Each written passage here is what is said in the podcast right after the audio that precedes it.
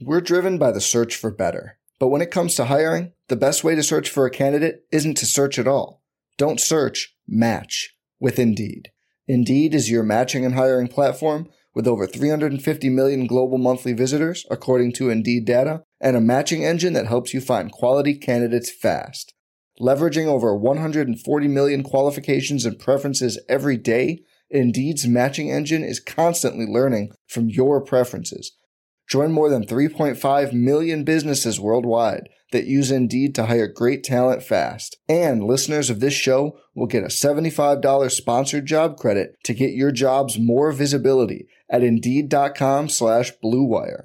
Just go to Indeed.com slash BlueWire right now and support our show by saying you heard about Indeed on this podcast. Indeed.com slash BlueWire. Terms and conditions apply. Need to hire? You need Indeed. You don't want it, you don't need it, but you're going to get it anyway. The Kevin Sheehan Show. Here's Kevin. Tommy, I started the podcast yesterday by saying, Buckle up, it's about to get all stupid up in here. Remember when when Michael and I and I had the uh, the the drop of him, you know, talking to the pizza delivery guy. I was because I was told yesterday that the next week to two weeks is just going to be one news day related to the sale of the team after another. Now, I don't know how to follow this and, and keep score because I'm not going to keep score on who's getting it right and who's getting it wrong. I'll let somebody else handle that. But obviously, since the recording of the podcast yesterday, we had the post story last night and then the Don Van Natta story on ESPN uh, this morning. Um, by the way, Daron Payne was slapped with the franchise tag, and the team just added some coaches and made a couple of changes uh, within the yeah, coaching. Let's do the, let's, let's do the important stuff, the stuff that people care about. You want to do? You want to just talk the football? You want to talk about the fact that that Tavita Pritchard from Stanford was hired to be the quarterback coach, and Ken Zampese Yeah. has been moved to senior offensive advisor slash game management. By the way, that should be know, my that- title. That's what I was going to say. That's the job they should be giving you. Yeah, get Ken Z out. Bring Kay Sheehan in. Um, the new def- the the defensive backs coach is Brent Vieselmeyer. The senior defensive assistant safeties coach Richard Rodgers. The assistant DB nickel coach Chris- Christian Garcia. A lot of kind of moves within with the uh, Tavita Pritchard being the one hire from the outside. Look, I don't care what Eric I, Bieniemy. I, I, I, I got one question about all these co- new coaches and stuff. Y- yeah. Are they intern? Are they interns or are they being paid? They're being paid. Yeah, but they better they should ask for it in cash. Um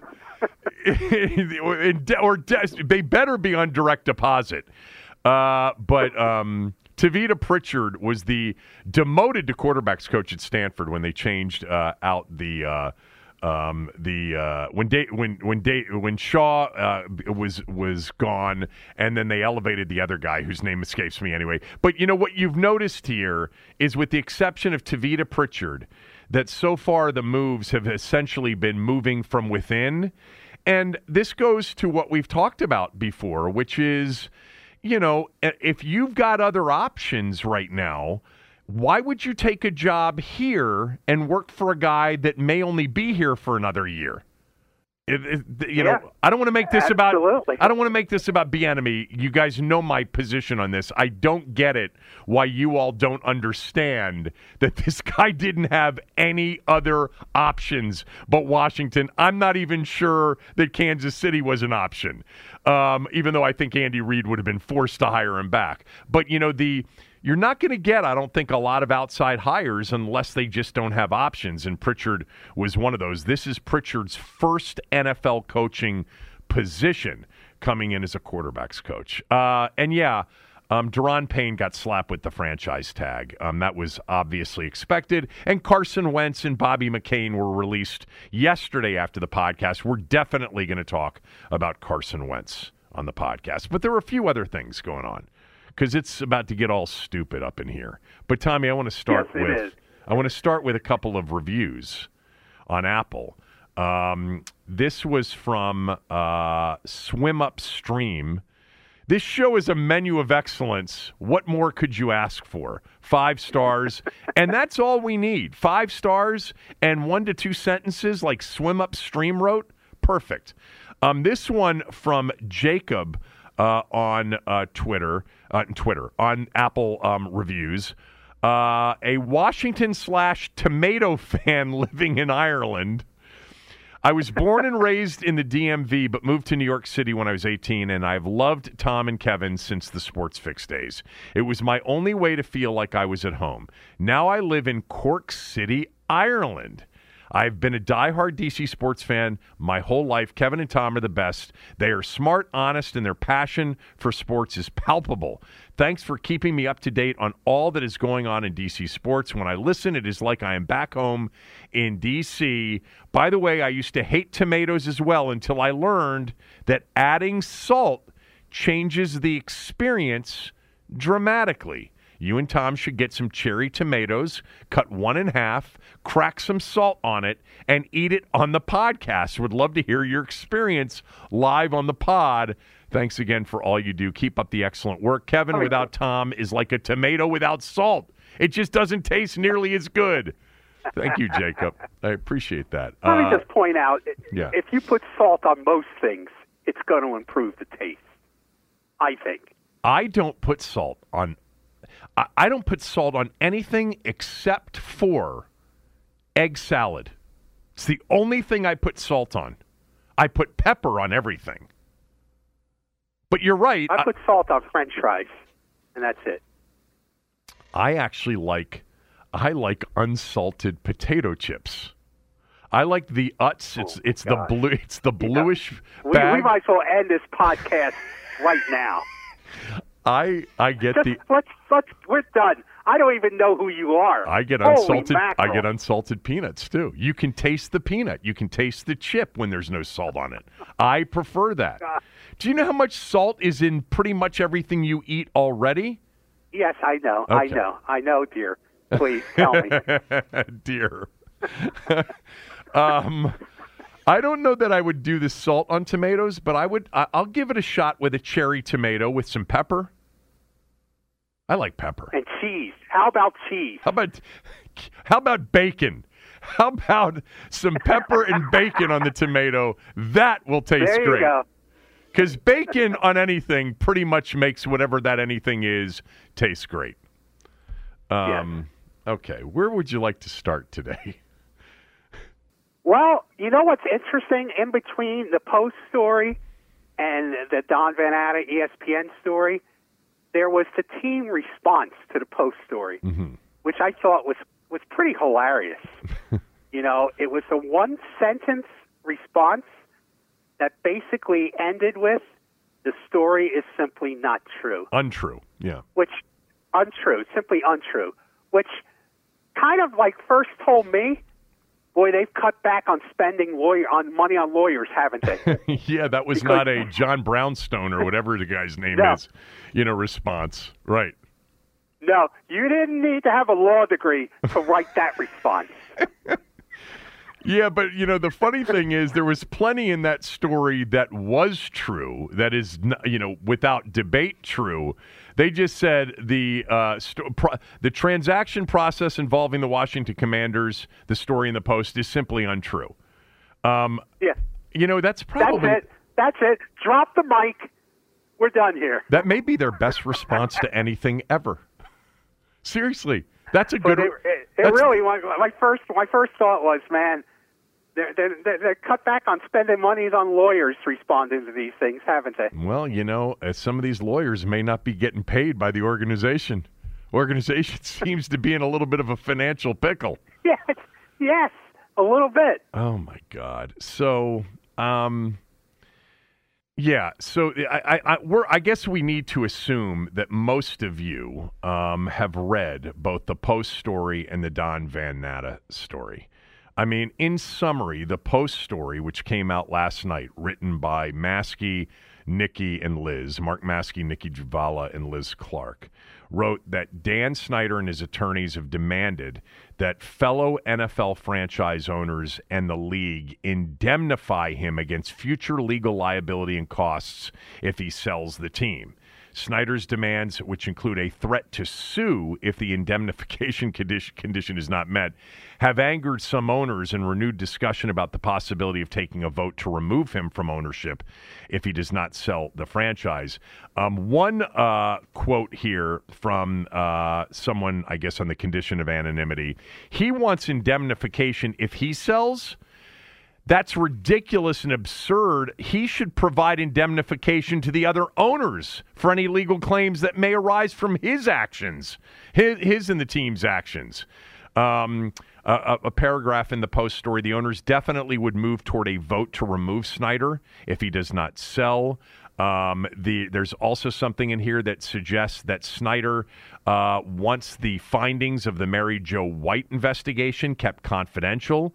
Uh, a part of the story also suggests that Jerry Jones is the one that the league's counting on to broker a peace deal uh, that would basically, you know, force Snyder to sell, but without further acrimony.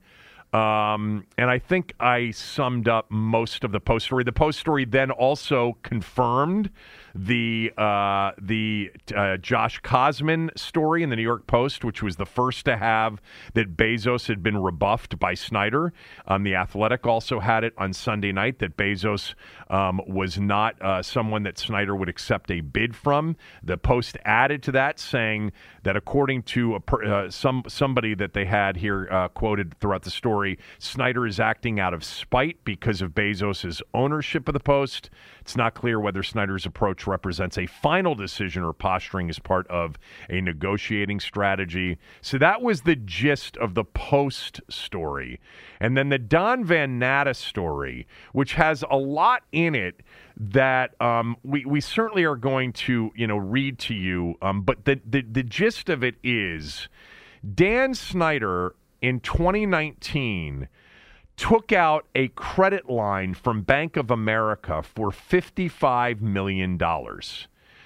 He had to get that credit line request approved by his co investors, the three men who owned 40% of the team Fred Smith, Dwight Schar, and Bob Rothman. He did not do that. Bank of America requested, just like if you were to go get a line of credit or go get a loan, you know, they give you the list. You know, we need pay stubs, we need, you know, we need an appraisal, we need all these different things. And one of those things was Bank of America wanted him to uh, uh, to state that the co-investors had approved him going for this $55 million line of credit, which they never, according to this story, supplied. So, in essence, he uh, obtained a $55 million line of credit um, without disclosing everything that he was supposed to disclose. But at the same time, Bank of America gave him the credit line anyway. Funny, by the way, Bank of America also has been retained by Dan Snyder as yeah. his banker in the sale of the team. Um, and ultimately, this was all settled by the commissioner who approved Dan going for the $55 million line of credit. That would be Roger Goodell. Knew that the co investors were unsure, uh, were unaware of this, but decided rather than to go after Dan and punish Dan, he essentially was the mediator. Uh, in the conversation that led to Dan selling, I'm sorry, Dan buying back 40% of the ownership from those three minority shareholders when he did that to the tune of $875 million, which the league waived the debt limit and then loaned him the money to do it. So, this has been from that Eastern District of Virginia, which had the Jason Friedman stuff, which had other stuff, which all sort of emanated from the House Oversight and Reform Committee, which started up uh, and the Mary Jo White investigation, which started up why? Because of the Gruden emails. You know, yeah. I, I mean, this all goes back to everything in terms of the position he's in now, deals with him doing what he does best, which is punch himself in the face over and over again. Never thinks out what may what may lay ahead when he is in one of those emotional, impulsive, vindictive moods to get back at somebody, whether it was Bruce Allen or the three minority co-investors, uh, shareholders.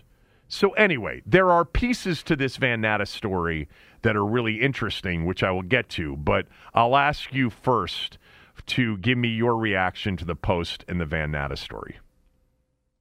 Well, as far as the Van Natta story, uh, this is the, I mean, this is the one criminal investigation Right. that is going on. I mean, the Virginia Attorney General is still looking into the same things that the Maryland Attorney General looked into, and find and and find the commanders two hundred fifty thousand dollars, Which they paid. and the district, right, and the district is has filed a suit against as well. There are two suits by the district. One of them deals with this financial, the financial issues. Uh, so I mean, he's he's he he just looks worse and worse all the time. But uh, the the criminal investigation is interesting in terms of the minority partners who were bought out. Okay, look, uh, law, uh, these agencies like the Eastern District uh, U.S. Attorney, they make decisions about what cases to prosecute or what cases to investigate all the time. They're, they they have no shortage of corruption to pick from. Okay, and they make decisions as to well, let's look look into this, let's look into that. To me, this tells me that those minority investors, particularly I think Dwight Schar, uh, they've got some political clout. Okay, Dwight Schar was a very powerful figure in the Republican Party for years. Okay, uh, Fred Smith, I don't know his his political leanings per se or his political sway, but he's head of FedEx, so I'm thinking he has some political power in that sense.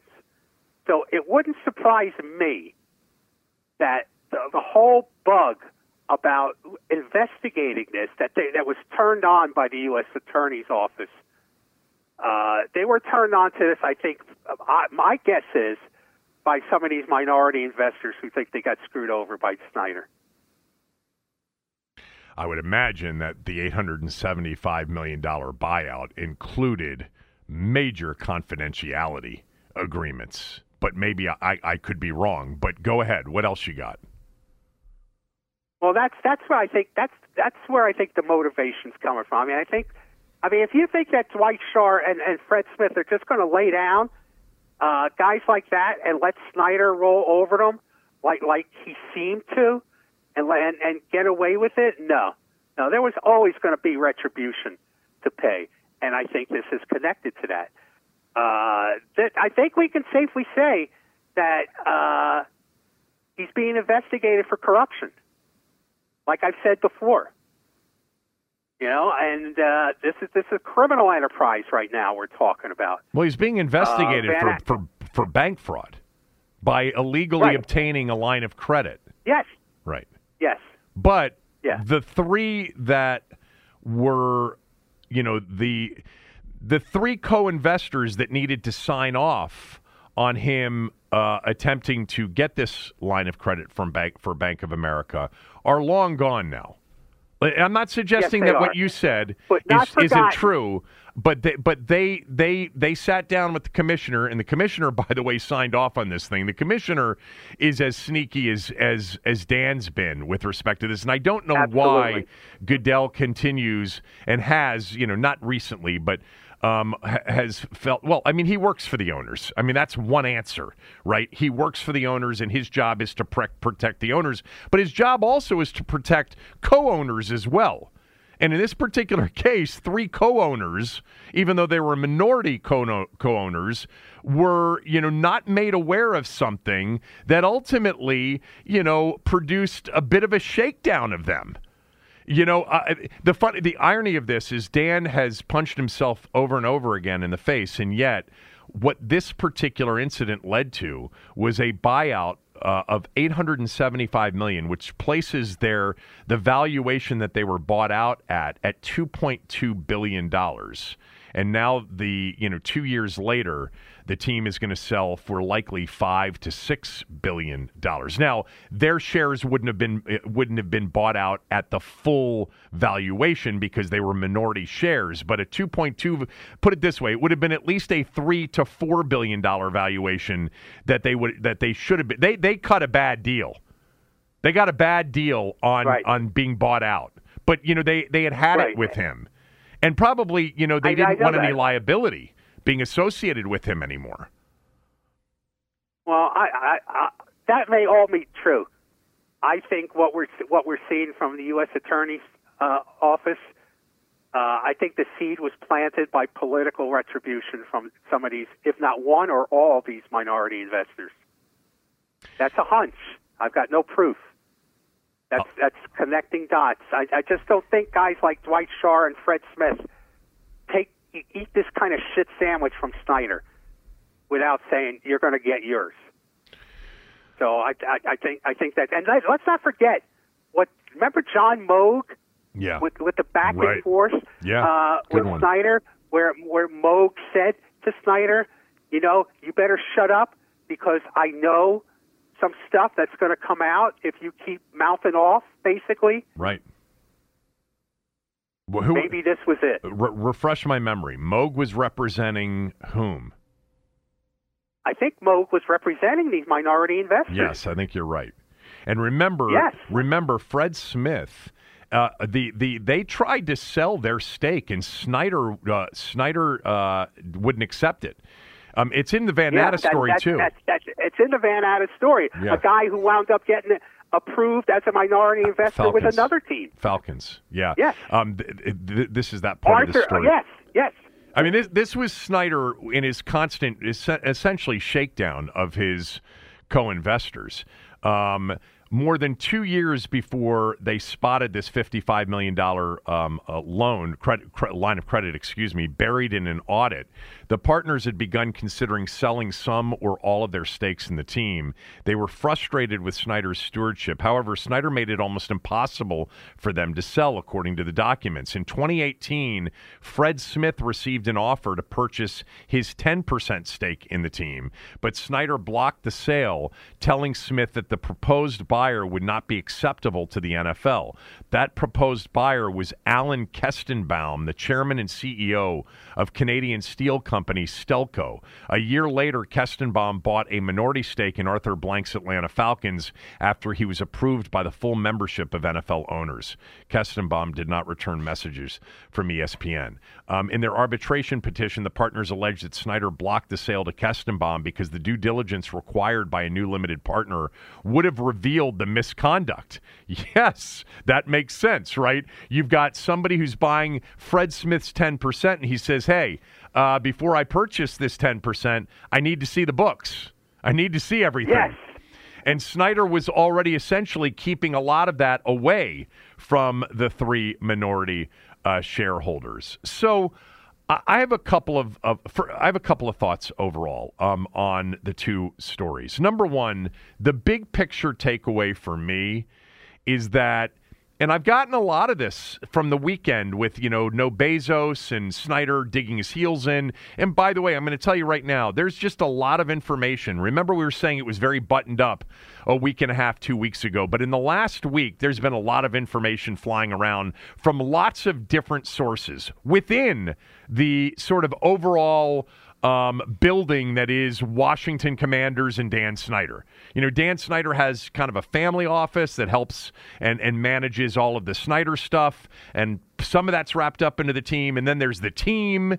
So not everybody, I think, understands what the other hand is doing and saying. But anyway, to me, the number one takeaway from almost everything over the weekend, but especially the post story and this story from Van Natta, is Snyder has to sell people. He can't Yes. afford to keep the team. Something I, I laid out yesterday, I added a kind of a third reason, but number one is just financially, they have been in a struggling situation from a cash flow standpoint. By the way, it's affected football decisions. Just go back to last year when Terry McLaurin's contract extension, they waited as long as they could because all of that guaranteed money needed to go into escrow. It's why this offseason you're not going to see any any big deals. No way.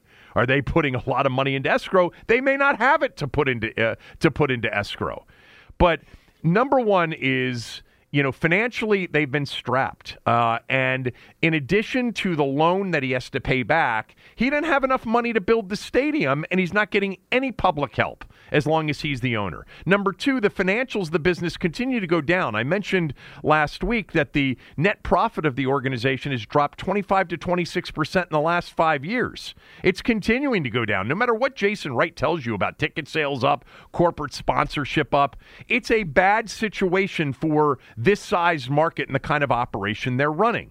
Number two is the families wanted this, I think, for a while. And I think that Green Bay game when they booed Tanya was a big deal. But reason number three is if you believed what I've believed, and I think what Tommy's believed, which is all of this stuff is kind of on the periphery of the main reason he should sell the team or be ousted. And that is the market is not viable as a real earner as an NFL franchise with him as the owner. It doesn't matter if you know a certain uh, lawsuit doesn't go uh, goes his way or a Mary Jo White investigation doesn't you know really indicate or implicate him. Um, and it just can you imagine if he tried to hold on to the team? By selling a 40% stake to some, you know, uh, big rich dude that doesn't know anything about football that just wants to make a good investment, which, by the way, there may be somebody out there willing to do that. But if you think that the market isn't viable now, imagine with the expectations that have been built over the last few months, he doesn't sell. I mean, the only people left are the group of dumbasses that were telling us a year ago that the Carson Wentz trade was a great trade. You know, that would yeah. be it. It would be those thousand people on Twitter who tell you to shut up or get out. That would be all they'd have left. That and the 15,000 people that would show up to, to root for the other team. So the finances of the organization would continue to plummet if he stayed. He has to sell. Can't afford to keep it.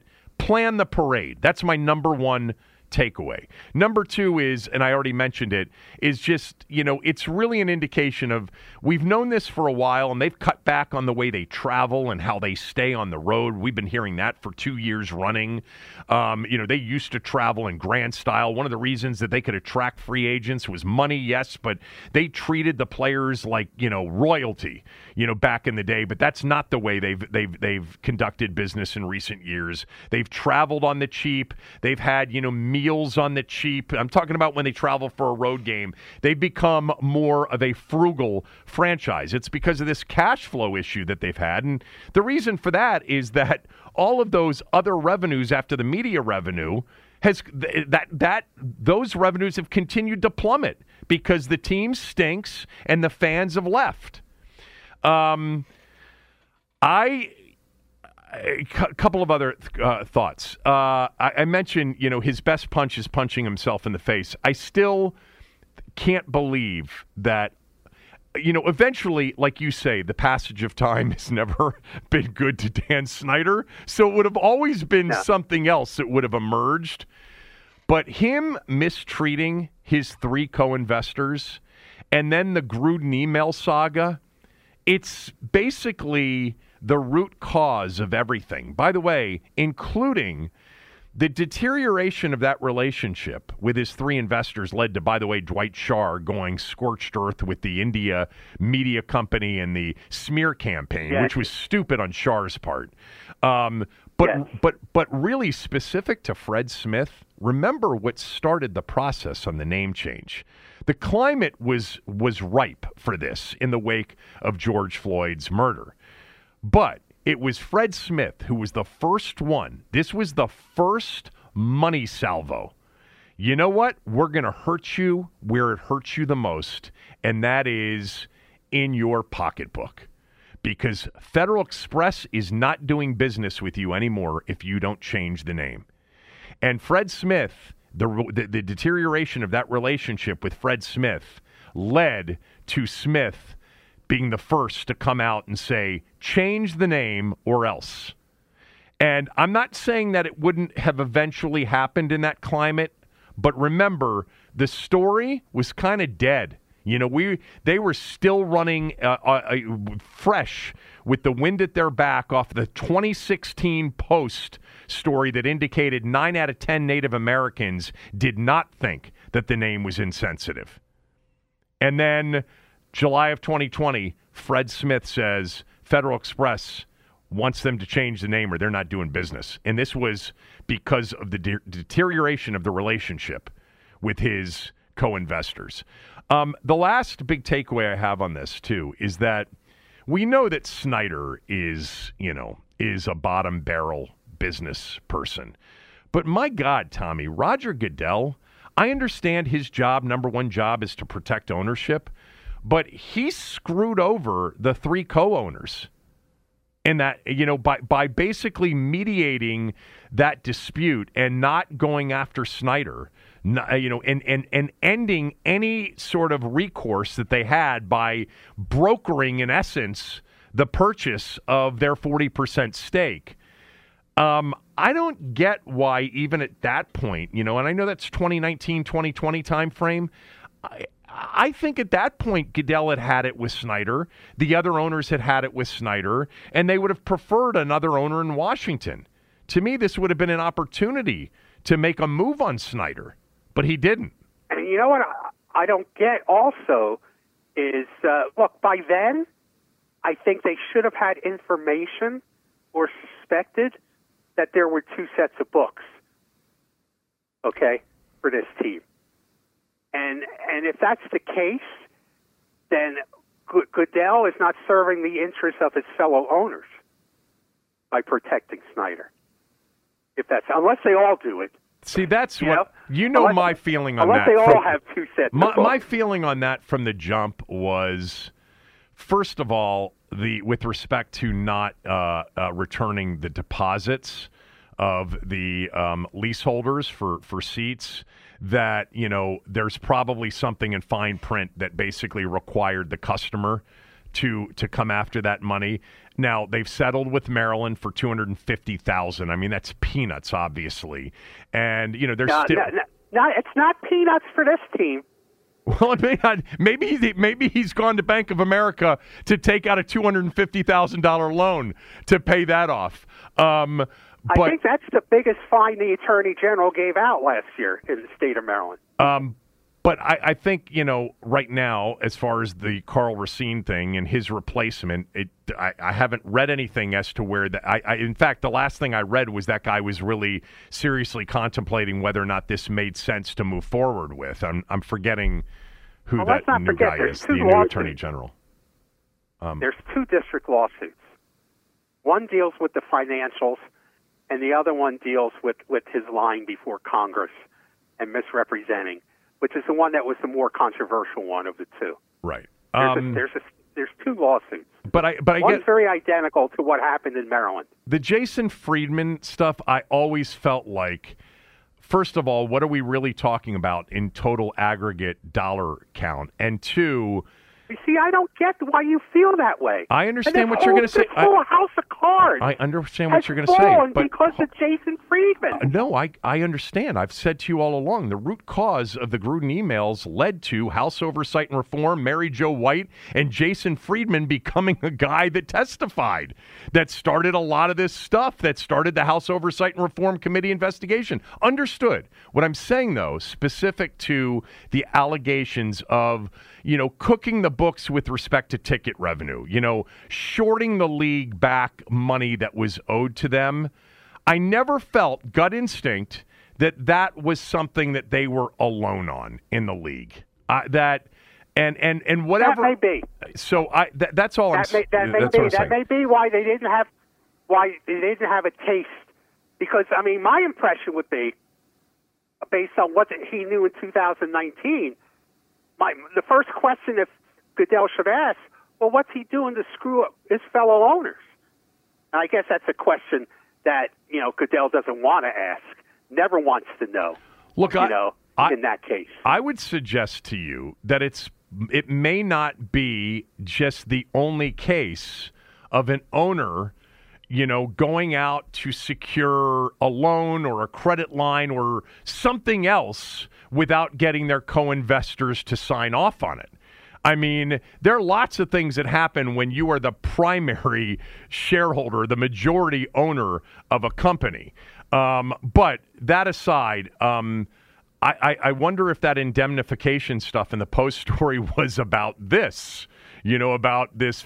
It's probably about a lot of things. Uh, you know, Neil and Rockville suggested to me look, as an owner in the league right now, if the league gets sued for, say, you know, the minority hiring stuff down the road and they lose a big law case, law, lawsuit, you know, Dan could still have some liability as a guy that was an owner at the time, and he could just want to be, you know, indemnified against all of, you know, the, the, the future stuff. Um, there's something else I was going to say, and now. Okay, I'm, here's the thing. yeah. I found, I found the Moag text. Moag did represent those three minority owners. Right. Okay. And their attempted And sale of their of their stake, right? Remember? Yes. th- yes. Yes, and this is what Moag tested, texted to Snyder. Uh, if you continue your game, you know what I know and what I have never spoken about. And you know it has nothing to do about the media blank. It's the more serious blank. Right. Which we always took as, oh, he's got the goods on Snyder sexually assaulting somebody or something else Yeah, in that maybe category. but but maybe it's this. Maybe it's this thing that that that the that's going on right now in the in the Van Natta story. All right, I want to read a couple of the parts of the Van Natta story um, and just um, comment on them. Um, there's a paragraph that reads Three billionaires, by the way, referring to the three co investors, Schar, Rothman, and Smith. Three billionaires, not a few whistleblowers, alleged to the NFL arbitrator that their partner had possibly committed bank fraud. This is jail time type of fraud. The NFL owes them as much as a fair shake. It owes as much of a fair shake as it owes to Snyder to those other investors, and the league had no interest in finding out what happened. They buried it and didn't investigate it and covered it up. It does appear that Goodell knew this, knew that they didn't approve of it, didn't even know about it, and basically said, let's get you guys out of here. Let's get you guys bought out and moved on from so we can bury this thing. Now, my personal view is, and I'm not a lawyer, I would bet a lot of money that Dan Snyder does not do jail time for this kind of fraud. I, I, especially considering that he ended up getting the loan, and the three people that were harmed potentially have been bought out for a sum that they agreed to. Um, do you have any thoughts on this uh, sug- suggestion of jail time type of fraud? And by the way, the league Well, I thi- Goodell I- covering it up. I think it's. I think I think you make that comment. You you put that in your story to separate it from the other stuff that Snyder's facing. I think I think the, the Eastern uh, District investigation ha- has more weight because of the possible consequences. Whether you think he'll suffer them or not, I mean, the other stuff, you know, like what happened in Maryland, what could happen in the district, what could happen with the Virginia Attorney General, that's all civil stuff.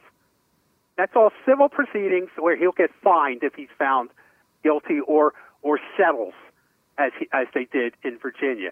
But I think this that's to separate that this is a criminal investigation with possible criminal consequences. So I think it's important to include that. I mean, does anyone think Dan Snyder is going to go to jail? No, I don't think so.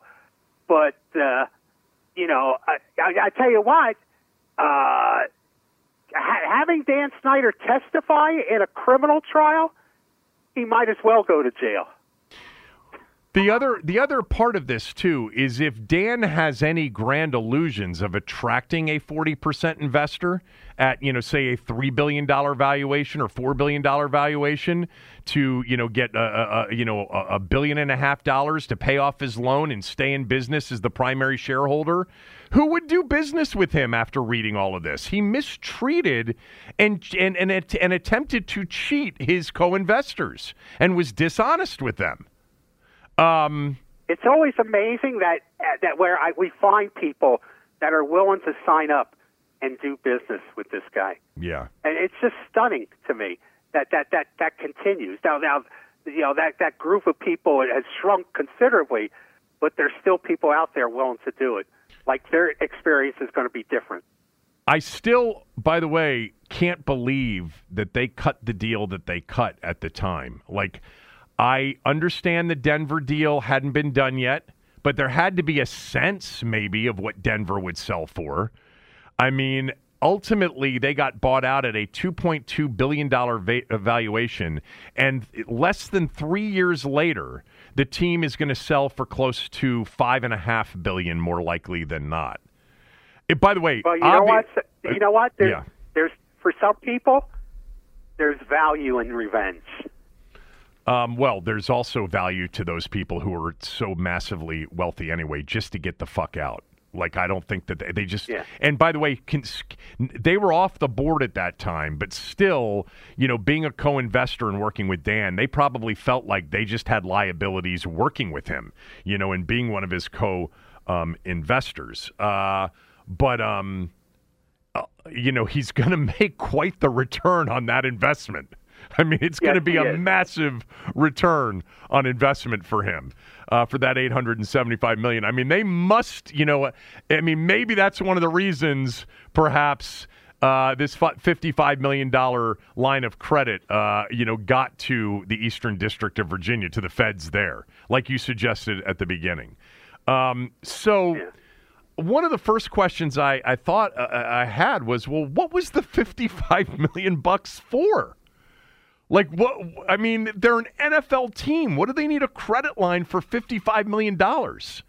You know, they they, they they you know people would always look at that Forbes valuation. They're worth four billion dollars. Um, well, I mean, this is kind of laid out by Van Natta. By the way, let's be clear about the Van Natta story. This isn't based on anonymous sourcing. This is based on the documents that are a part of this investigation. The 61 page pages of, of arbitration documents. This is this is not, you know, do you believe Van Natta or not believe Van Natta? This is from the arbitration petition. Let me just get to the part of the Van Natta story that kind of lays out a lot of, you know, the 55 million and other things that Snyder was doing to his co-investors. So Van Natta writes in April 2020, the same month that the partners discovered the 55 million dollar credit line, Snyder for the first time failed to pay his partners their quarterly share of team profits, the arbitration filing alleged. By the way, just think about that. He's got this $55 million credit line that he's trying to bury and hide from his co investors. And then he doesn't pay them their quarterly profit. Like, don't you think they're going to get a little suspicious? Like, keep them on the straight and narrow. Like, hey, keep them happy paying them, and they they're not going to you know get into the books. The partners said they already knew the team's local revenues, those derived apart from the NFL media rights deals, had dropped by one third over the previous decade from 241 million in fiscal 2009 to 160 million in fiscal year 2020. People, this is what we've been talking about for years now. The erosion Yes. of the fan base and what it was doing to all of the other revenue streams not named media revenue. Washington is sunk to small market status. Jacksonville, Charlotte, those kinds of markets are the markets that are comparable to what Washington's been generating for a decade in ancillary revenue. The partners confronted Snyder about the missed quarterly payment in May of 2020 and asked why he had secured the credit line. They also demanded an explanation for what they called self dealing transactions. Snyder ignored their que- ignored their questions. The partners allege in the documents, except to eventually tell them the team had borrowed more than 20 million under the credit line. When Rothman complained about the team's board had not met in years, Snyder responded, "What the fuck do I need a board meeting for?" In June, uh, in uh, uh, in a June 5th, 2020 letter, Snyder's lawyer told the partners that Snyder planned to expense more than 7 million in unreimbursed business expenses for fiscal years 2017 through 2020. Snyder also revealed that he was seeking 1 million in reimbursements for for vehicle costs and extra security required during foreign travel due to his high prof- uh, profile position as owner. In the letter, Snyder revealed that the expenses included a July 2018 yacht party in the south of France where he hosted fellow owners Jerry Jones, Robert Kraft, and Terry uh, Pegula of the uh, Buffalo Bills. This included world class cuisine prepared by some of the top personal, personal chefs in the world and the highest quality wine and beverages. The partners said in their petition, uh, the partner said in their petition, and Snyder told the partners he had hired the accounting firm PwC Price Waterhouse to perform a detailed accounting of all business expenses for the entire 17 year investment period of the partners. So, what was going on then was Snyder was essentially being aggressive in his response on this $55, million credit line. Like, how dare you? I'm going to go back and find out all the expenses that you should have been sharing in over the 17 years that you were the, the co investors, that you were the minority shareholders in my team. Um, late on the evening of June 17th, 2020, Snyder informed his partners he had removed them from the six member board. Oh my God, Tommy, I forgot about that part. Remember? They were, they were removed yeah. from the board. In their petition to the NFL, the partners alleged that Snyder's removal violated the stockholders' agreement and continued a pattern of gross disregard of both his contractual and fiduciary duties. Snyder immediately placed the three men with replaced the three men with two new directors, uh, Aaron Braschi and Gregory Owens. The partners said the two men had worked for Snyder in the past and were beholden to Snyder. Um, anyway, well, I tell you what, I'll bet you those two guys. I bet you they're spitting their morning coffee that their names have suddenly emerged in all this. Two guys we never heard of before. well, and now everybody is Googling who are these guys? Well, not Who are these weasels? Not to mention, uh, most smart people think very long and hard about becoming a director on a board because the liability liability associated with that is pretty significant. And so I don't think anybody in their right mind should want to be on a board of directors in a company owned by Dan Snyder. Um, I mean, the, the Schar and Rothman and Smith should have asked to get off the board. Um, Anyway, uh, hold on. There's there's more here that's interesting. So the partners said they also discovered that Snyder had leased his personal jets back to the team. Um, hey, pay me for these jets that I own or that I ha- that I have. Besides Snyder paying himself a salary of ten million dollars a year, he also had arranged for the franchise to pay him a total of four and a half million dollars for having the team logo emblazoned on his personal jet. An advertising fee, Snyder called it document show. But the partner said the logo on Snyder's private jet provides little or no advertising value. Plus, they said they never approved the millions per year Snyder paid himself. Look, there are a lot of owners of businesses that figure out lots of different ways to pay themselves or to get uh, expenses paid. Okay, not to mention the write-offs that come with you know that that that position uh, as well. Um, but the bottom line is that fifty-five million dollar credit line was accessed um, in a fraudulent way. Uh, because it was not approved by the board of directors and by the co-investors. Um, yeah, I don't know. Look, yeah, the, the, it's like did he? I guess in J- June of 2020, the relationship really started to go down the hill, and it was a month later that Fred Smith said, "Get rid of the name."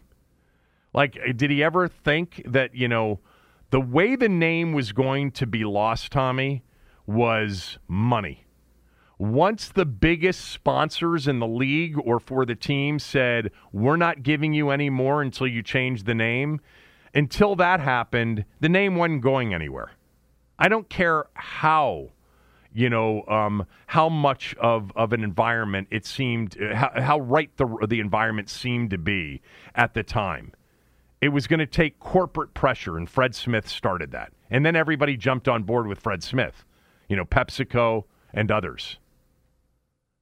I don't know. Yeah. He's selling the team, people. There's he doesn't have Yes, any other he is. choice. Here's a question for you. You know what's funny? People people are willing to believe that Sam Howell can be a quarterback for this team. That Eric Bieniemy, who could couldn't basically get a job anyplace else, is going to be signing a miracle worker with this team. But they're in a panic because they don't think Dan Snyder's going to have to sell the team.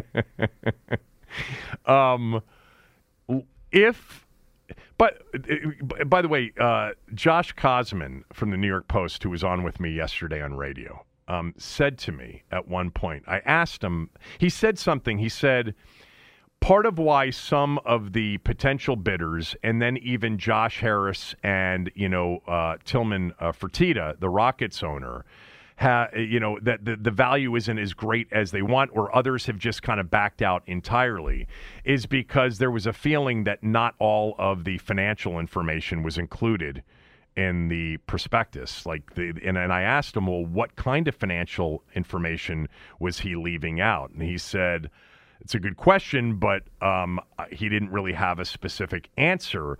But he did talk about like tax evasion and some other things um, that may have related to this. Like, you know, these are the kinds of things that you have to disclose when you're selling a company. By the way, I, I would like to know, and no one has answered this question, what the state of that $55 million line of credit is right now. Like, how much did they, how much of it have they used? A. B. How much of it has been paid back? For all we know, it's been completely paid off and is no longer a thing anymore, other than the way he obtained it. you know, Skipper Dan could have saved himself a lot of trouble if he'd have just named you and me to the board. I would have, You know, I, I would have said, we could have straightened this out. I would have made sure that you and I were not directors, but that we were just advisors and well paid advisors. Advisors don't get sued, directors do. Um, and so all that money that we would have taken in directors' fees, we would have needed to pay lawyers to, to, to get us free of, of whatever we were being accused of. My question to you is this. We both believe, right, that he's going to sell the team. I don't think there's any Yes. doubt he's going to sell the team. But if He's going to have to. if you know Josh Harris and Tillman Fertitta, and he continues to exclude Bezos, and there isn't another one that emerges, and he feels you know stupidly that he's not winning in the negotiation on the sale of his team, and he's not getting the six billion. By the way, I suggested this guy suggested to this guy Kosman too. Could the league could the league forgive the loan that they gave him? And he said, yeah, that's possible. I mean, because they want him out so badly. Snyder actually has some Yeah. leverage right now a little bit because they want him gone so much. But Because he smells so bad. he, so in the event, two questions here. In the event that for whatever reason he screws up the sale, which we talked about, you know, months ago, like he screwed up everything else, he might screw up the sale. Do you think they would vote him out? Yes, absolutely. Look, I think the NFL is going to have a say in who owns this team next. This whole notion that Bezos is being frozen out is kind of ridiculous. It may not be ridiculous in the moment, like you like you've said before. I in mean, the moment, no, yeah. I guess said that. Yes. But but the NFL, if the NFL wants Jeff Bezos to own the Washington uh, Commanders, he's going to own the Washington Commanders. I mean, Jeff Bezos is a part, business partner with the league in multiple areas, and you're going to tell him he's not good enough to own a football team? Your, your, your, your, your teams are on his network. Your schedule is put together by Amazon Web Services. He has his fingers and stuff throughout the league. And now you're going to say no? Bullshit. This may be Snyder pulling, you know, to drive up the price or his own petty, you know, miseries that he has. But if the NFL and wants wants Bezos to own a team and Bezos decides it's the Commanders, that will happen. I They're not going to freeze out a business partner. I I asked Kosman the question: Would they allow him to sell to a lower bidder? And he said at this point, maybe. And I think he's right about that. I think they just want him out so badly that if if he really is hell bent on not selling to Bezos, you know, if he's penny wise pound foolish on that, and he just, you know, like not, you know, trading, you know, Cousins to San Francisco, um, or approving that trade, like Josh Harris to me, Josh Harris, you know, I think you know this. Josh Harris is a minority shareholder in the Pittsburgh Steelers. He owns two sports teams in the 76ers and the Devils. He came in, you know, second or third roughly in the bidding on Denver. He has cleared all of the vetting with the other owners. He would pass through easily. Um, he's apparently he's already offered somewhere between 5.5 and 5.7 billion dollars. I think it's going to be Josh Harris. I don't think they're going to force Bezos on him if he's willing to sell the team to Josh Harris because they just want it over. Now, maybe Jerry's going to have something to do with this. You know, as they the post describes, they need Jerry to kind of come in here and say, "Hey, Dan, you got you know you got to sell a team. You got to sell it. I mean, we can't do business in D.C. anymore." Um, uh, I think he's going to sell the team to okay. Josh Harris. That's my prediction today. What's just, yours? Just like the NFL said uh, just like the NFL would tell Snyder, no, you can't put a stadium in Woodbridge, Virginia. They're going to have the fi- no, they have the final say on who the owner can be. The owner has to be approved. So again, I think it's up to Bezos. If Be- like, and this has been brought up in other media, uh, so it's not like I'm breaking new ground here. The Seattle Seahawks are owned by the Paul Allen Family Trust. Paul. Allen passed away a few years ago, and everyone speculates that that team is going to be up for sale maybe in the next couple of years. Okay, that's an attractive franchise. That's a fan base that's not damaged with a stadium that's not a mess. Right. Okay. So and and Bezos has ties to that area, so he may decide I'll just wait until you know Seattle's available and make my move there, unless he wants to get in now. And if he does, I think Jeff. Be- I think if Jeff Bezos wants to own the Washington Commanders, he will own the Washington Commanders. Is that, so that's my prediction. That's your prediction. Okay. Um. Yeah. And remember, when these things happen, Kevin, uh, you know, sometimes competing bidders they become partners. Remember, Snyder was by himself in the initial bid to to to buy the the Redskins and then he he partnered up with Milstein. Right. Okay, and then Milstein was was was apparently you know, thrown out. But yeah. Yes. Uh, and, it's amazing. Uh, Milstein. The they, to, they, didn't want Milstein, but Dan at 34 years old apparently was fine. He, he must have done a number on them. I mean, I've seen this with with sales before. Competing bidders, they reach some kind of agreement to combine their bids to have enough money to to you know to do this. So that's entirely possible as well. That you know, uh, if there's other bidders out there that have been laying you know in the weeds that haven't been reported, maybe they combine with Josh Harris. Maybe uh, you know. So all that is still up in the air. Right. I think Dan's going to get his six billion dollar, maybe plus, price. I think there's a lot of and ways to get I, to that number without it being all cash. By the way, and I mentioned this yesterday, the rules on purchasing NFL teams are too restrictive. You know, they've cut out a lot of people. Everybody thinks, well, this, you know, there are lots of people that can just plop down 30% of a $6 billion number in cash. There aren't a lot of people that can do that. Jeff Bezos is one of them, though. He can do it. Um, but they don't take yes, private equity, they don't take sovereign wealth. you know, essentially, you know, oil money. Um, the NFL is going to have to change some of its ways because. Oh, absolutely. The prices are too high for these teams now. The valuation's too high. the NBA is already doing it, and uh, the NFL is going to have to going to have to let in some of that Saudi money, right? I just love I love your line about I'm just laughing again because you used Woodbridge, but the better example is Dumfries because that was really the area. Like, do you really think they're gonna let Washington move to Dumfries? Are you out of your mind, people?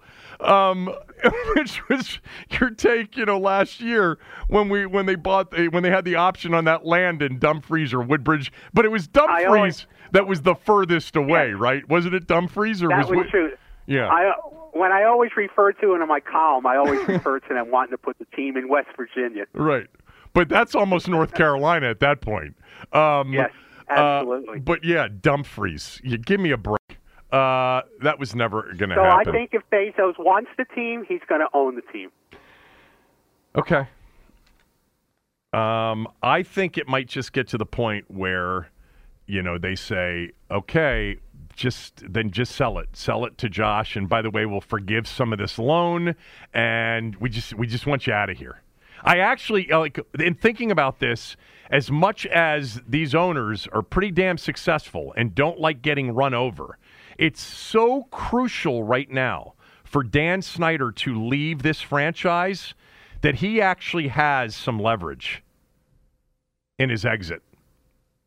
I would think he does. words, he is he is he is so abhorrent an individual that he can he can leverage his abhorrence into into making money. Yeah, I know. I mean, that's that's obviously a funny way to put it, but the other part is DC's a dead market for the NFL with him here, and they know it. They've known it for a while. Every indication, you know, reflects that financially. Every emotional indication reflects that. Um, they have to get him out. This is too important of a market. It has suffered for too long.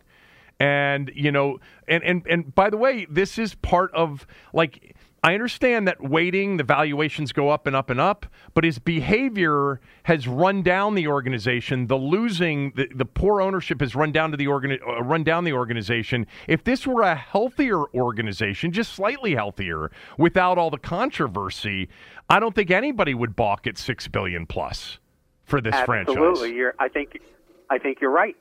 Um, I think you're right.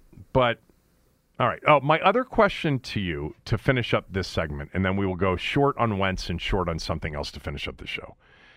Don't you think the other owners learning, if they didn't know this about Goodell, basically protecting Snyder against illegally obtaining this uh, credit line? Don't you think they're pissed at Goodell? I would think some of them are. I would think some of them he saved their bacon in certain situations Right. that we don't know about. But I would think some of them are. Yeah. I mean, I would think some are. Yeah, yeah. We we we like you talked about this in the beginning of the podcast. We don't understand why Roger Goodell would go so far out of his way to protect the guy who's so damaging, and he had to have seen that. You know, I mean, Goodell is a Washington guy. yes. He Remember, he knows what he- this market from. should be. Yes, which which even makes less sense. I know. I I, I don't th- that part of it, but I think you know he works for Dan. You know, he worked for Dan more than he worked the for Schar. powerful owner in the NFL. The poor boy at league meetings. Yeah. Honestly, the, the guy that essentially was in the corner with the dunce cap on most of the time, and then got so sick of it that he stopped going to those meetings. Yeah. I mean, he has not impressed anybody during his ownership period. Maybe early on, as he used kind of his marketing and merchandising expertise to take advantage of a lot of the stuff that maybe the, the Cookes were not. You know, certainly John Well, Cooke they wasn't. They thought they thought they were getting Jerry Jones too, yeah. and they weren't. Yeah. Not like Jerry Jones has won a lot in the last 20 years, but they've won a lot more than but Snyder. you, yeah. but you can't deny Jerry's impact on the business of the league. All right, let's get to Carson Wentz right after these words from a few of our sponsors. We're driven by the search for better. But when it comes to hiring, the best way to search for a candidate isn't to search at all. Don't search, match with Indeed. Indeed is your matching and hiring platform with over 350 million global monthly visitors, according to Indeed data, and a matching engine that helps you find quality candidates fast. Leveraging over 140 million qualifications and preferences every day, Indeed's matching engine is constantly learning from your preferences Join more than 3.5 million businesses worldwide that use Indeed to hire great talent fast. And listeners of this show will get a $75 sponsored job credit to get your jobs more visibility at Indeed.com slash BlueWire. Just go to Indeed.com slash BlueWire right now and support our show by saying you heard about Indeed on this podcast. Indeed.com slash Blue Wire. Terms and conditions apply. Need to hire? You need Indeed. Tommy, tell everybody about Shelley's. We just talked about like the stench of Dan Snyder. Here's a place where you can get away from that stench. Shelley's back room because when you walk into Shelley's, if, if you're a cigar aficionado, you'll have the great aroma of quality cigars. But if you're not a cigar aficionado, you probably won't even notice it. Right. Because their air filtration system is so great that smokers and non-smokers alike love going to Shelley's. But again, this is the place. This is I call it the oasis from DC. If if the politics are driving you nuts, if Dan Snyder's driving you nuts, if if your family is driving you nuts, this is the place to go. yeah, if is- you're this is the downtown with if you're downtown with your family, just say you guys go to the museum. I'm going to go down here Yeah. and I'll pick you up when your Yeah. day's over. See how that works Yeah. out for you. She- Shelley's back room, and you'll be amazed at the people that you meet at Shelley's. Uh, I'm always amazed at the outer towners that I meet, and and how they say it's such a friendly place when you know when they're talking to me. Now you know they they've been in a couple of other restaurants or bars, and they were cold, but then they come to Shelley's, and they're welcomed, and they they engage in conversations. You know, it's the kind of place where if you don't want to talk to anybody, you can sit in your comfortable chair and smoke your cigar and watch the world go by. But if you want to engage maybe with somebody who works on Capitol Hill or somebody who works on K Street or the cab driver, okay, you can do that at Shelley's back room. Shelley's is awesome. By the way, Ron Rivera out at the Indy Combine um, was asked about the the latest ESPN report from Don Van Natta. He said, "quote I've been in meetings all morning, so I'm really not sure what it's about, but it's really nice to be here. We're looking for football players." Um, uh, also, on another note, he just found out that the loss to Cleveland meant that there was a possibility he could be eliminated from the playoffs at the end of the day. Uh, all right. Um, Carson, Carson Wentz released yesterday. So I, I this is not going to be about a, a pat on the back kind of a thing. Um, I you know I did not like the trade. I thought the day that it happened that they were taken to the cleaners by Indianapolis. My first reaction was, my God, if you're uh, all those picks are one thing, but to eat the salary too? Are you kidding me? Couldn't you at least have gotten them to eat 14 million of the 28 million? I doubt they even asked. Um, it's really it was an indication in the in the moment, and I felt this way, and I think you did as well, that they were super desperate. They struck out on Russell Wilson. They struck out on Garoppolo. We don't even know where Wentz was.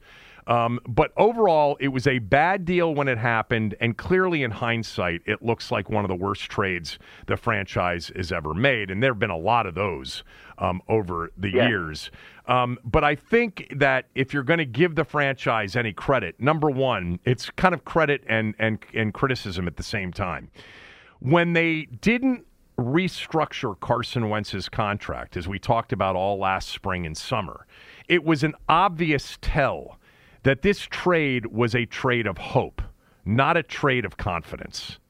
They hoped it would work out, but they were unsure as to whether or not it would work out.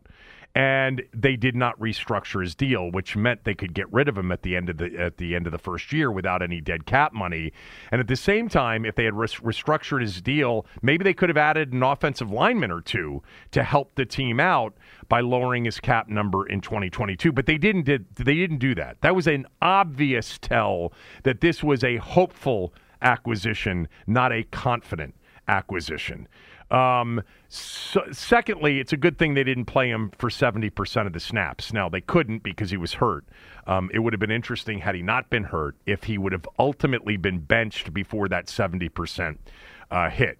But, you know, to give up um, five spots in the second round a third round pick, and then a conditional pick in 2023, which is now we know a third rounder. So two thirds and five spots in the second, and then eat all of his salary. Terrible deal in the moment. Hopeful deal, clearly. Um, but they knew that this was a one year wing and a prayer, hope that for whatever reason, Carson Wentz can resurrect his career in D.C. Bad player acquisition strategy when you acquire in a hopeful manner. You have to acquire in a confident manner. They were never confident, despite what they said, including, by the way, I saw you tweet this out, and it was brilliant. Remembering the Scott Abraham interview of Carson Wentz, Yes. and then the Jason Wright response to it, where basically he threatened to cut off access. Now he changed his mind on that, you know, within a couple of hours.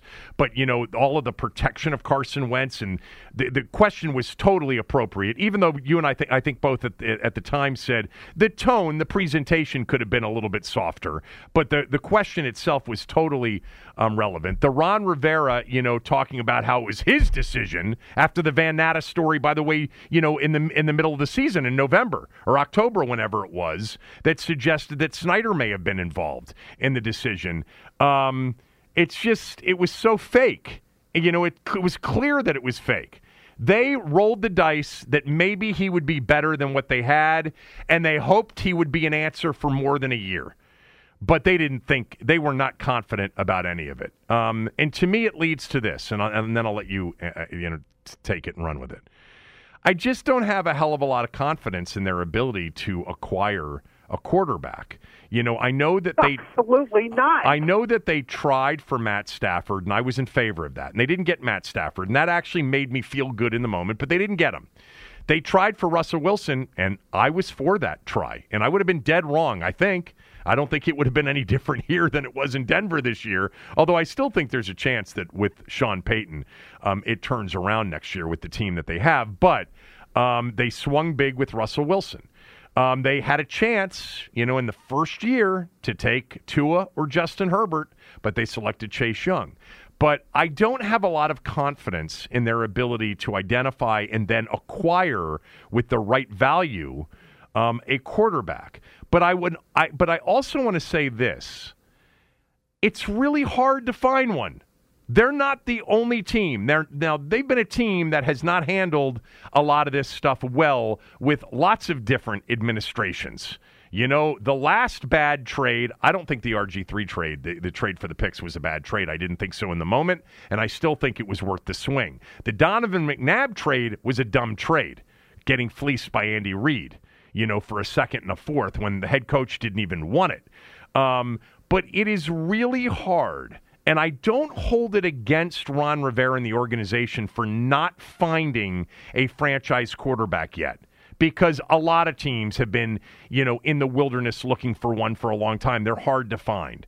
But I do and have lost confidence in their ability to find one and then, you know, pay for it with the right value. Um, because I think that they got so taken to the cleaners by the Colts uh, a year ago, and the Colts recognized the desperation. They telegraphed it the whole way.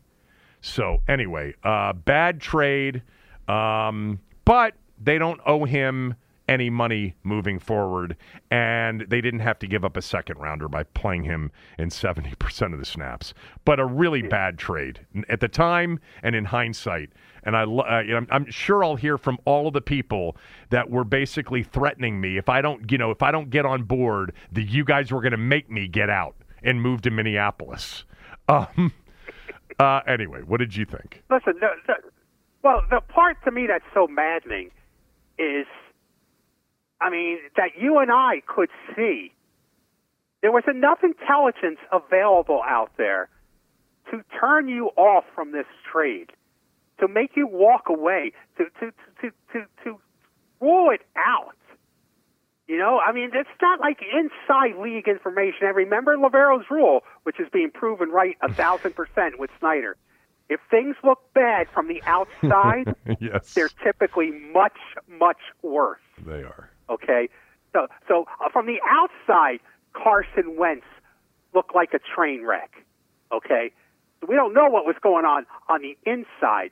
I would assume that since these people work for the league, they had uh, availability to that inside information well. But just basically what the average Joe knew on the street would have told you that Carson Wentz was a terrible trade.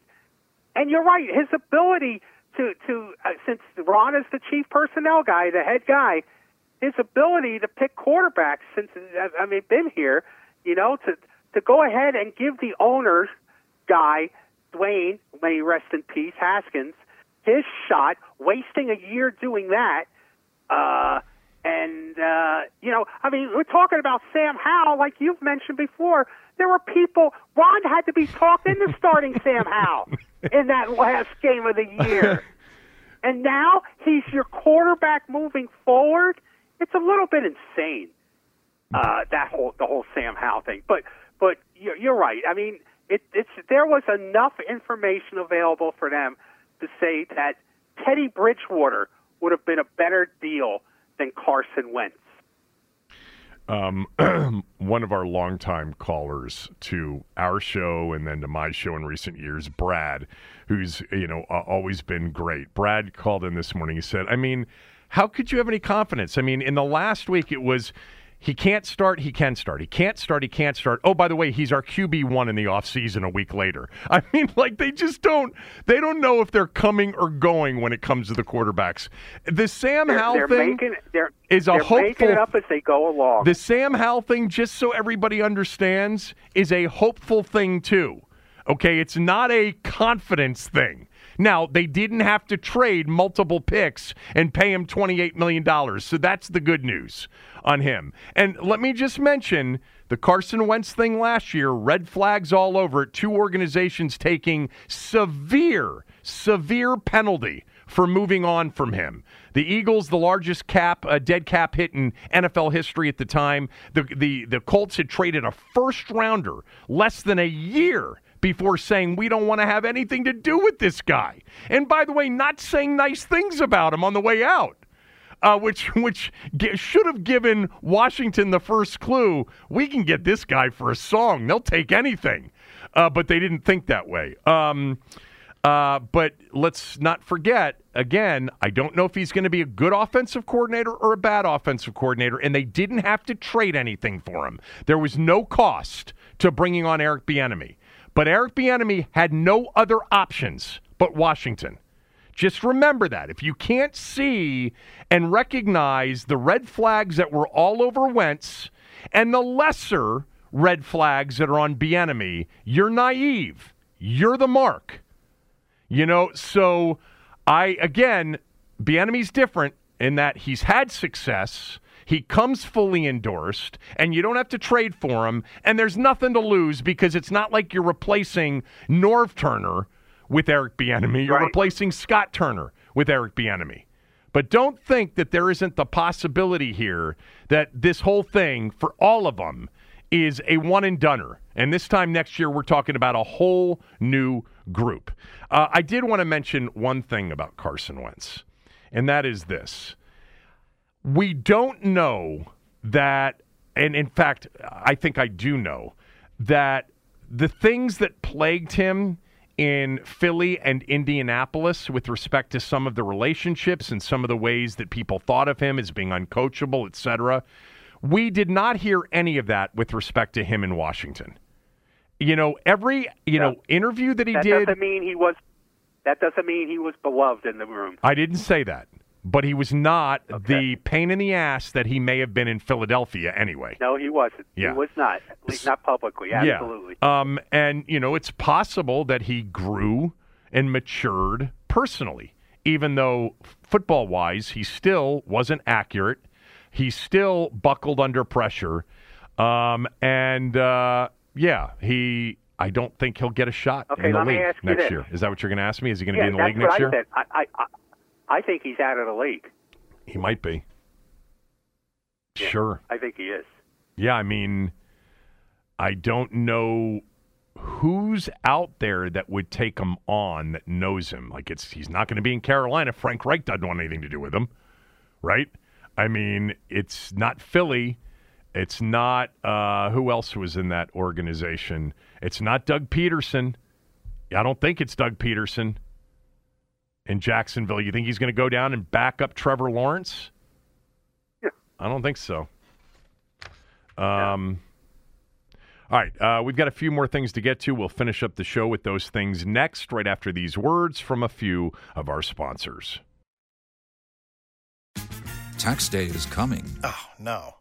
But if you sign up for Robinhood Gold's IRA with a 3% match, you can get up to $195 for the 2023 tax year. Oh, yeah. Sign up at Robinhood.com slash boost by tax day to get the biggest contribution match on the market. Subscription fees apply. Investing involves risk. 3% match requires gold for one year from first match. Must keep IRA for five years. Robinhood Financial LLC member SIPC.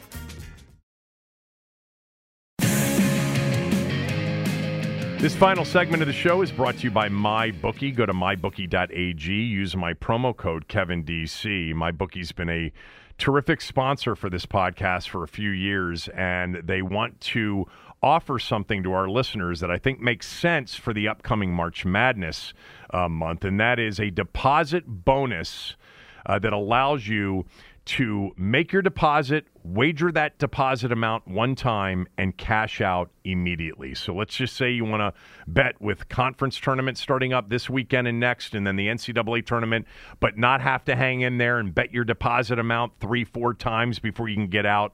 My bookie's offering you that chance. You can bet anything, anytime, anywhere with my bookie. Again, use my promo code KevinDC at mybookie.ag.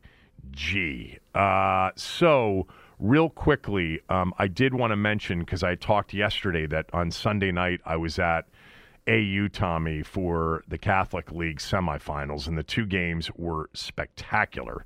Paul VI beating DeMatha 72 to 70, St. John's beating Gonzaga 54 53. Well, the final was last night, and apparently it was an all timer. Uh, St. John's, who is the number 11 team in the nation, beat the number three team in the nation, Paul the Sixth, in the WCAC final, 65 to 63. Uh, Deshawn Harris Smith, Wow. P- PVI's uh, you know best player, headed to Maryland, had 24 in the final. It was Daquan Davis who had the game winner for St. John's. Um, and that's the first loss uh, for Paul VI in, in in the Catholic League this year. I, I in watching the semifinals on Sunday night, I said to a friend of mine, I think St. John's is the team that can actually beat Paul VI. I didn't think that Gonzaga would have the same opportunity, and Gonzaga nearly pulled off the win over St. John's. I thought St. John's was more talented um, than uh, than Gonzaga was. But God, the basketball on Sunday night and then last night, I wasn't there last night. You got three incredible games. And by the way, the St. John's girls beat Paul the sixth in the WCAC girls final. So congrats to St. John's uh, across the board, um, winning um, both of the league championships at AU. Um, my God, Tommy, our our town has so much talent. I mean, look, pretty much everybody on the floor that I saw Sunday night is going to play college basketball. Most of whom will play D1 college basketball somewhere. And guarantee you, if if this is anything like the past, several of those players will be playing professionally in a few years. Maybe one or two in the NBA um, in a few years. Uh, it's amazing the talent that this area has. Um, I just I, I heard from so many of you that were at the game last night that said as good as the games were on Sunday night, the game last night was even better. I'm sorry I missed it, but congrats to St. John's uh, for the win uh, over PVI Paul the Sixth. Um, all right, Uh, I wanted to mention just one thing before we go. sure. uh, just to let people know that, uh, that you can read my column uh, on, on on my Twitter account, Tom Loverro, which deals with the sale of the team, Dan Snyder and Jeff Bezos. Uh, you can go online at WashingtonTimes.com, click on sports. All right.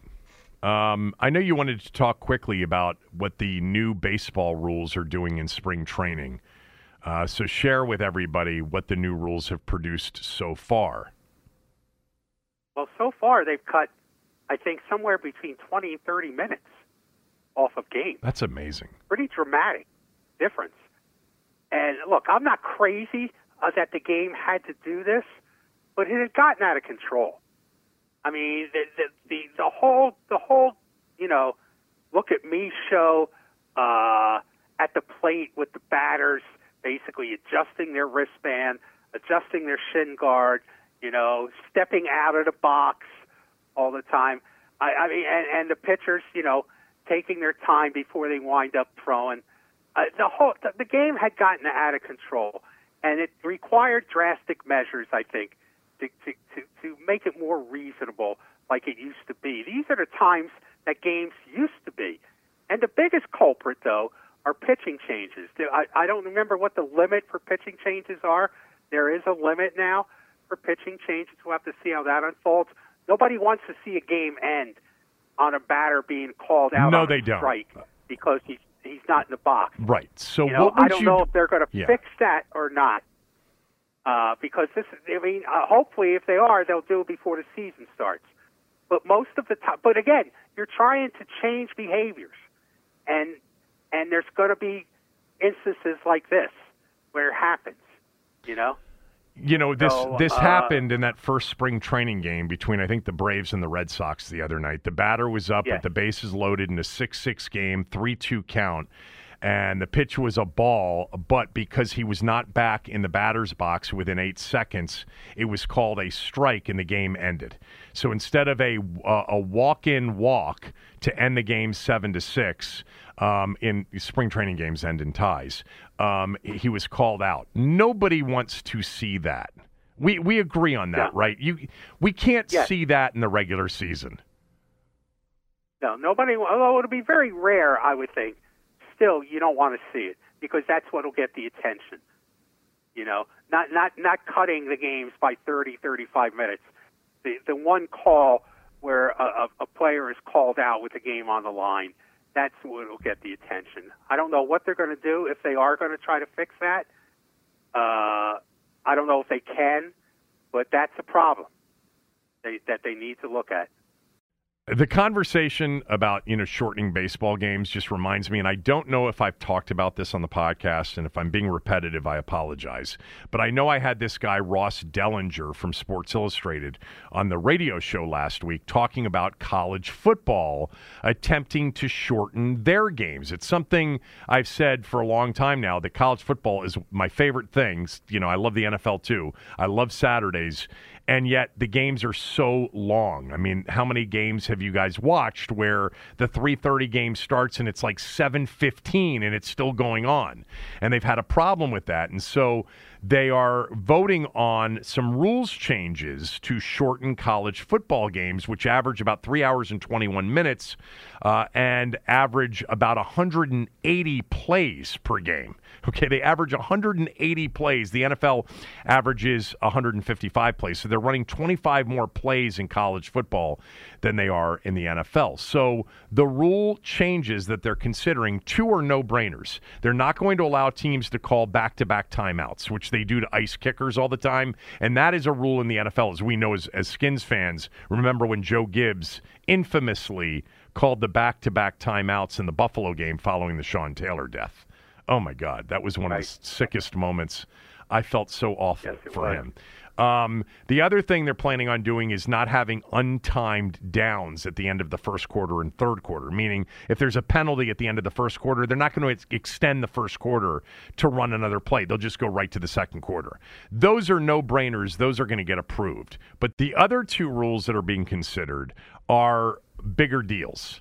One, which I personally don't think a big it will is a big deal, and I think it'll get approved, and that is something that I've suggested for years now, which is that the clock continue to run after first downs, except in the final two minutes of the half of the game. You know, one thing that is very unique to college football, Tommy, is you know, late in the game, you may not have any timeouts, but if you get a first down, they're going to stop the clock to move the chains, and then they're going to restart it. Well, that adds a lot of time to the game. Roughly eight to nine minutes, I think, is what this guy Ross Dellenger told me. Um, and to eliminate that for all but the final two minutes of the first half or two minutes of the uh, game, you know, is going to save some some meaningful time. You don't need that. You don't need. There's too many first downs and big chunk plays in college football. I think that'll get passed. But here's the major one that they're considering. I don't think it'll get passed, and that is the clock running on incomplete passes. So the ball, they'll stop the clock on an incomplete pass, then they'll spot the ball and run the clock before you snap it. So you could be in the huddle and the clock will be running. I that would that would uh, eliminate significant time from the game and a significant number of plays. And to me, would be a hit to the game that we know, which is when you're watching football and you see an incomplete pass, you know the, the, the clock stops. So at the end of a game, you're down three, you're driving, and you spike the ball. That's an incomplete pass. Clock stops, you huddle, you sub, you get the field goal team out. Um, and they are contemplating rolling the clock after it's spotted after incomplete passes. I don't think that one will get passed personally, and I don't think it should, but I think the other three should, and I think it'll help speed up uh, the game. Um, everybody's looking to speed up the game. Look, the NFL's been looking to speed up the game for a while now. By the way, the NFL's considering. Um, I was reading Maske the other day. They're considering replay for roughing the passer, and they're also uh, considering once again the fourth and 15 play in lieu of the onside kick which I'm actually in favor of. That's an XFL rule. Instead of an onside kick, you line up and you run a fourth and 15 from your own 20. And if you convert, then you keep the ball. It's like recovering an onside kick, right? And you would be at your own 35 yard line, right, right about where you kicked the ball from. Um, if you don't, the right. other team takes over as if it were a fourth and 14, fourth and 15 and it was a turnover on downs. I actually like that rule. That's a major drastic rule change. Typically, I'm not in favor of those, but I like that one because the chances of recovering an onside uh, kick with the new safety, you know, rules that are involved with formations, etc. I mean, we're talking like six to seven percent of the time it happens. It's like such a yeah. long shot. So if you're down two scores, you're down 10, you score, you line up to kick the onside kick, the game's basically over. You've lost if you're down two scores with less than two minutes to go with no timeouts. Anyway, you said um, uh, you told me that there uh, before this segment that there was new Ron Rivera news that you wanted to get to. What is it? Well, uh, Ron Rivera out of uh, out of the NFL Combine where he's at on Sam Howell quote he's not our starter. He's coming in as quarterback number one, and he'll get a chance to be the starter. wait, wait, what? What did he say? He's not our starter. Uh huh. He's coming in as quarterback one, and he'll get a chance to be the starter. okay. All right. Well, this is the you but know. He also he also indicated that Taylor Heinicke could be in the mix to come back. Oh boy. Um, We're going to do it all over again, baby. Yeah. Oh my God. Well, if if that's true, it's because Taylor's going to end up being super cheap and didn't have the market that he thought because they're not spending a lot of money on a quarterback here. Um, he's not our starter. He's coming in as QB one, and he'll get a chance QB to be the starter. Well, I mean, that's pretty much saying it's his. Like we said when he named him QB one, but they said you know they're going to bring in other quarterbacks. It is his job right. to lose. Yes, if you're quarterback one, you're going to get more of the work with the first team. Well, it's okay? also tie goes to him if it's a tie, if it's close. Yes. He's gonna he's yes. gonna have to get beat out soundly by Taylor Heinicke or by Andy Dalton or by Jacoby Brissett. Somebody like that. Unbelievable. Unbelievable. He is a piece of work. That one. Yeah. All right, are we done? I think we're done, boss. All right. We I'm sure we'll have more to talk about on Thursday. That's two oh, full yeah. days away. Yes, we will. Lots of information coming out. Like I said yesterday, buckle up. It's going to get uh it is going to get busy here with Dan Snyder news and team sale information over the next few weeks. Not to mention, everybody's in Indy this week, and there's always news that comes out of the Indy Combine. All right, I'm back tomorrow. You don't even know what stupid is. It's about to get all stupid up in here. Without the ones like you, who work tirelessly to keep things running, everything would suddenly stop. Hospitals, factories, schools, and power plants, they all depend on you. No matter the weather, emergency, or time of day, you're the ones who get it done. At Grainger, we're here for you with professional grade industrial supplies. count on real time product availability and fast delivery. Call clickgrainger.com or just stop by. Grainger for the ones who get it done.